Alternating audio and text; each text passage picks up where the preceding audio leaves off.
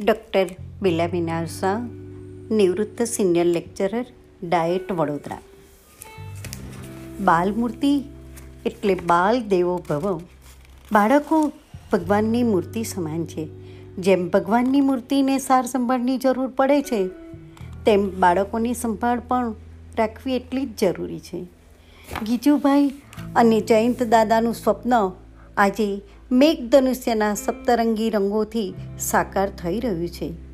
બાલમૂર્તિ બાળકોના સર્વાંગી વિકાસ માટે શિક્ષકો અને વાલીઓને માર્ગદર્શક આપતું દીવાદાળીરૂપ ઉત્તમ સામાયિક છે. પાપા પગલી ભરતા ભરતા આજે પ્રવર્તમાન સમયની સાથે તાલ મિલાવવા એકવીસમી સદીમાં ડિજિટલ સ્વરૂપ ધારણ કરી રહ્યું, કર્યું છે. આ કાર્યમાં સહયોગી થનાર સૌ મિત્રોને હું હાર્દિક અભિનંદન પાઠવું છું. ડિજિટલ સ્વરૂપના લીધે કાગળ અને સમયનો બચાવ, સાથે પર્યાવરણની સુરક્ષાનો કેવો મધુરો સુમેળ. બાલમૂર્તિ ધીમે ધીમે મીઠા ઝરણા સ્વરૂપે વહેતું હતું.